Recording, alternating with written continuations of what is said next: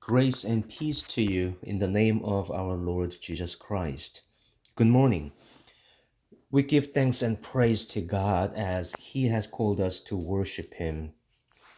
Let us worship God in spirit and in truth. Now let us pray.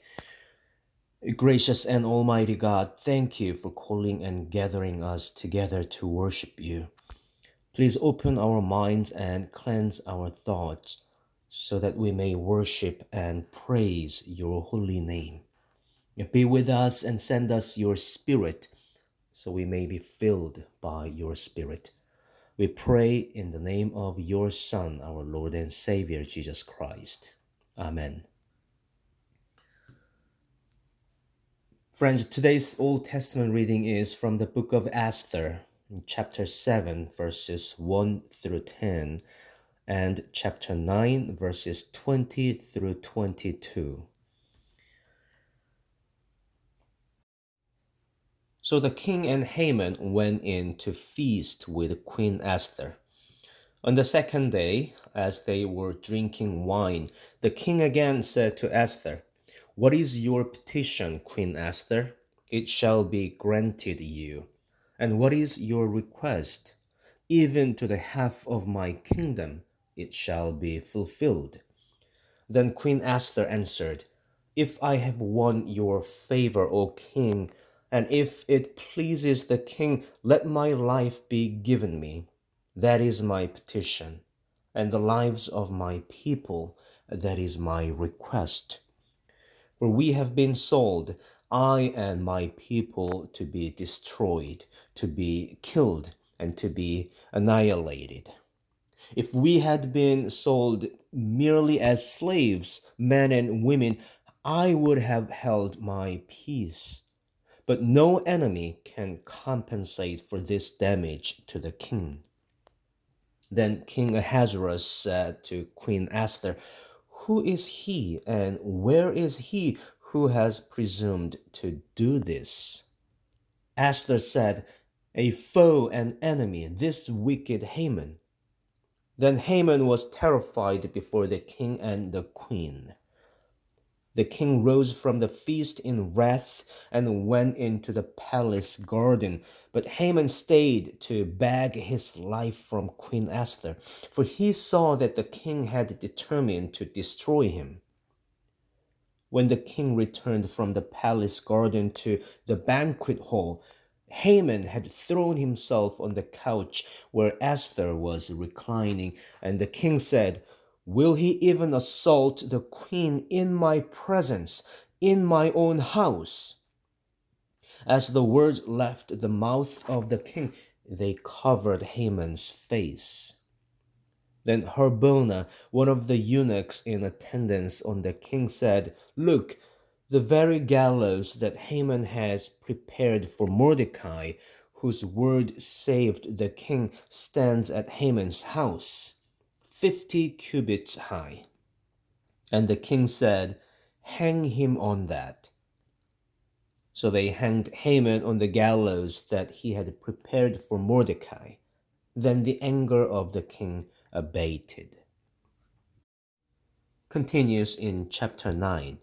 Mordecai recorded these things and sent letters to all the Jews who were in all the provinces of King Ahasuerus, both near and far, enjoining them that they should keep the fourteenth day of the month Adar and also the fifteenth day of the same month, year by year, as the days on which the Jews gained relief from their enemies and as the month that had been turned for them from sorrow into gladness, and from mourning into a holiday, that they should make them days of feasting and gladness, days for sending gifts of food to one another and presents to the poor. This is the word of God for the people of God. Thanks be to God. Esther is an interesting book. It is a good reading. Its conclusion gives us satisfaction that the good people eventually win. We know that there are cases that evil seems to prevail in reality and history. So we're delighted to see such a good conclusion of the book of Esther. It is fun to read. In this book, we find much suspense and tension. The dramatic unfolding of the story has made the book one of the most popular subjects of Sunday school, VBS, and sermons. Something truly noteworthy about the book of Esther is that it is the only book in the Bible that does not mention the name of God. We don't see the word God at all in this book. However, that doesn't mean that God is absent in this book. The presence of God permeates the entire book. It is like God is behind the scenes, the controlling the circumstances to help his people and intervening in all events to fulfill his divine will. It is my prayer this morning that we may see the sovereignty and faithfulness of God in this text. God is at work in all circumstances to save his people. Today's passage includes the climax of the story of Esther in chapter 7 and its concluding account of the institution of the Feast of Purim the most joyous feast of the Jewish year in chapter 9. Since the lectionary reading suggests only a portion of the story of Esther, let me give you a brief summary and the background story of the book of Esther. The events in this book occurred during the first half of the reign of the Persian king Ahasuerus he gave a feast for all his officials. However, his queen Vashti refused to come to him. The king was greatly displeased with Queen Vashti, so he chose Esther, a Jew, as his queen to replace Vashti. During this time period, the first rem- remnant of Jews who had returned to Judah were working hard to re-establish temple worship. Esther's uncle Mordecai, who had been like a father to her, overheard a plot to assassinate the king and reported it to Queen Esther, thus saving the king's life. King Ahasuerus promoted Haman, an evil man, to the highest position in his royal staff. He commanded everyone to bow down to him and pay him homage, which Mordecai refused to do. This enraged Haman, and he planned to eradicate not just Mordecai, but all of Mordecai's same ethnic group, the Jews in the kingdom an edict was issued, and this new genocidal law was announced throughout the kingdom.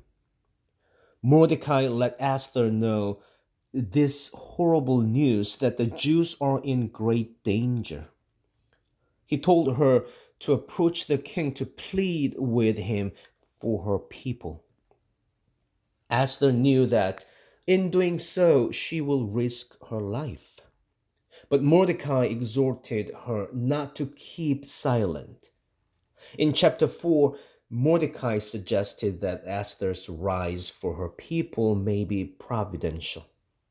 Mordecai said to Esther, Do not think that in the king's palace you will escape any more than all the other Jews.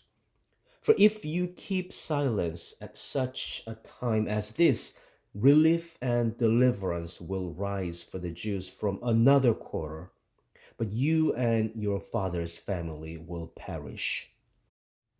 Who knows?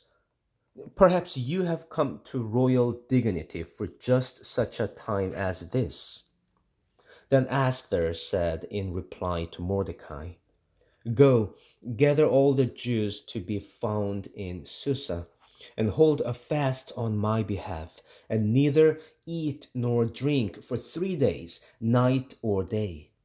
I and my maids will also fast as you do. After that, I will go to the king, though it is against the law. And if I perish, I perish. Like that, Esther solicited fasting and prayerful support from Mordecai and all her people. And she indeed approached the king, inviting him and Haman to a banquet. Haman built a gallows to hang Mordecai.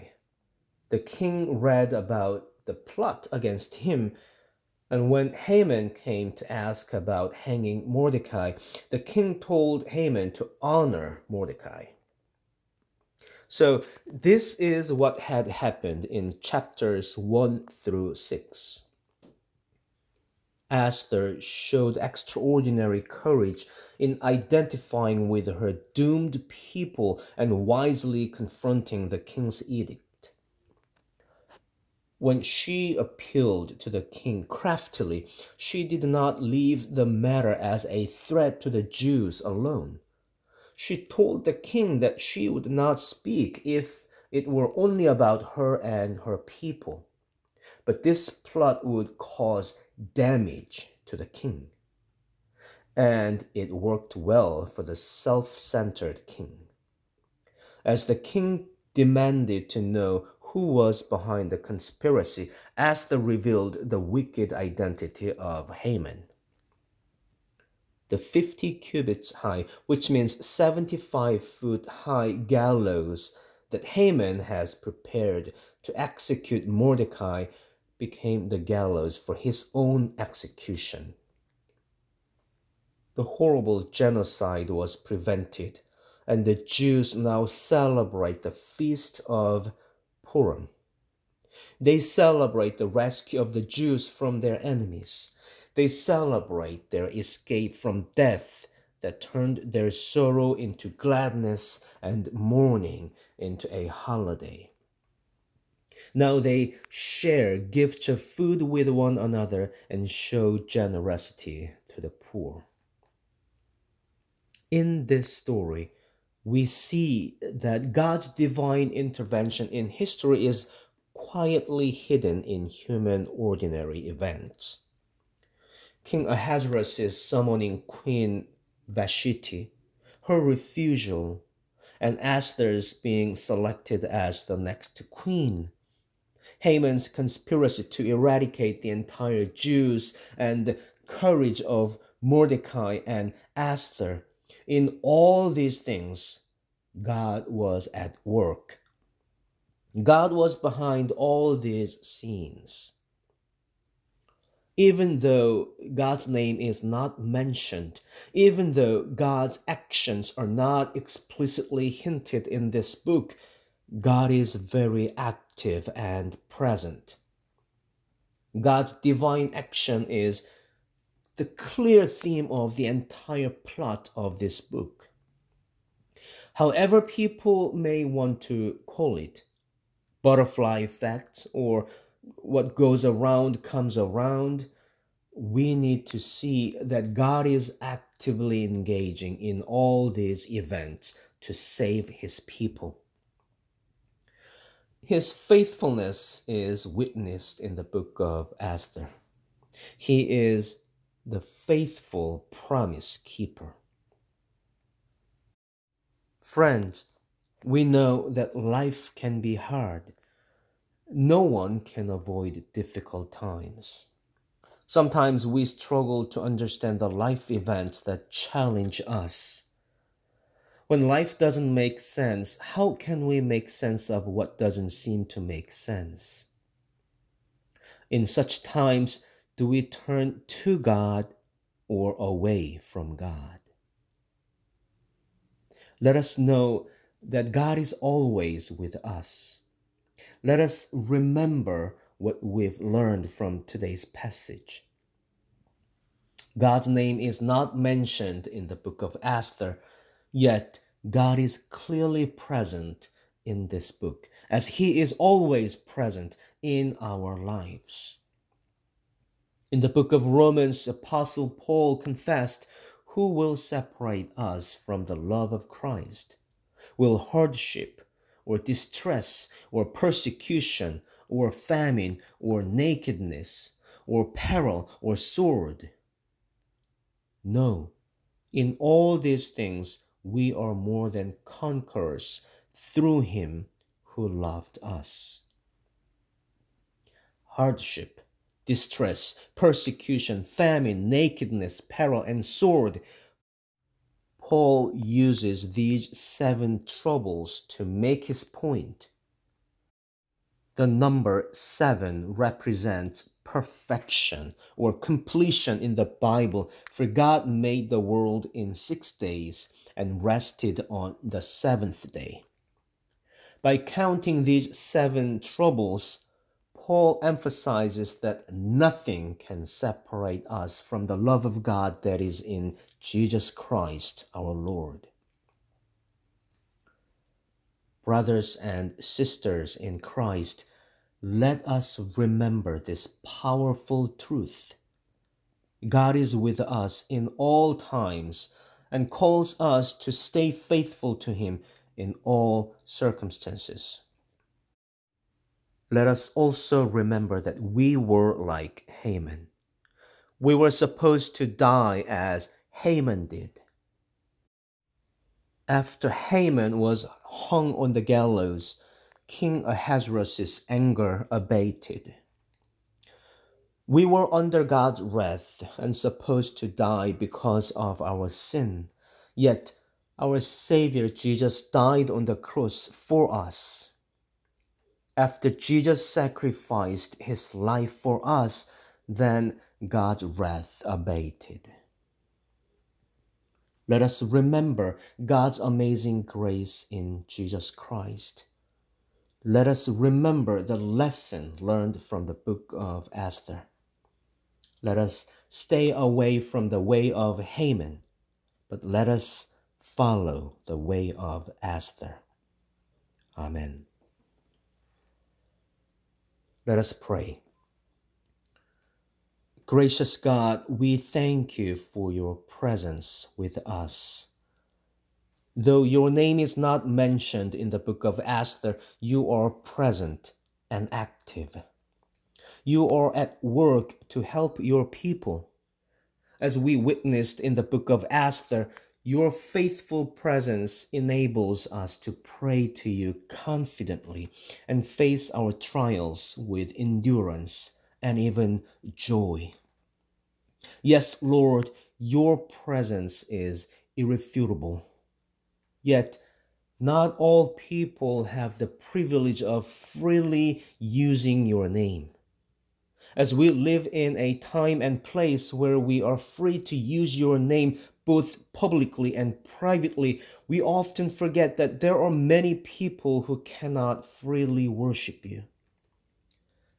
Have mercy upon those who are being persecuted because of their Christian life. Help us always pray for our brothers and sisters as we remember that Esther couldn't have won the spiritual battle for her people by herself. As Esther, Mordecai, and all her people fasted, prayed, and stayed faithful together, help us care, support, and serve one another. This morning, we pray for our friends who are sick, injured, hungry, or distressed. We pray for those who mourn. We pray for those who are lonely. We pray that you would provide your healing mercy for them. We pray that you would be with them when they need your comfort, strength, and peace. Now we lift up to you in silence the name of our brothers and sisters who need your life giving touch.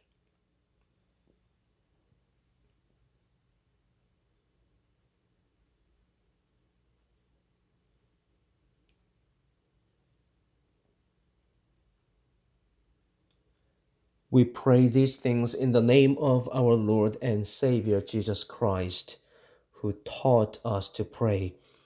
Our Father, who art in heaven, hallowed be thy name. Thy kingdom come, thy will be done, on earth as it is in heaven. Give us this day our daily bread, and forgive us our debts, as we forgive our debtors. And lead us not into temptation but deliver us from evil. For thine is the kingdom and the power and the glory forever. Amen.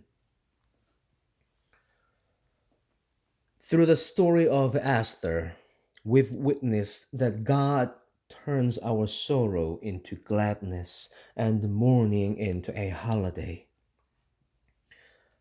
Brothers and sisters in Christ, God is good all the time God is present and active. God is present and active in the life of Esther, the life of her people, and the life of each and every one of us. Let us trust and worship our living God. As we go, may the Lord bless you and keep you. The Lord make his face to shine upon you and be gracious to you the Lord lift up his countenance upon you and give you peace this day and forever. Amen.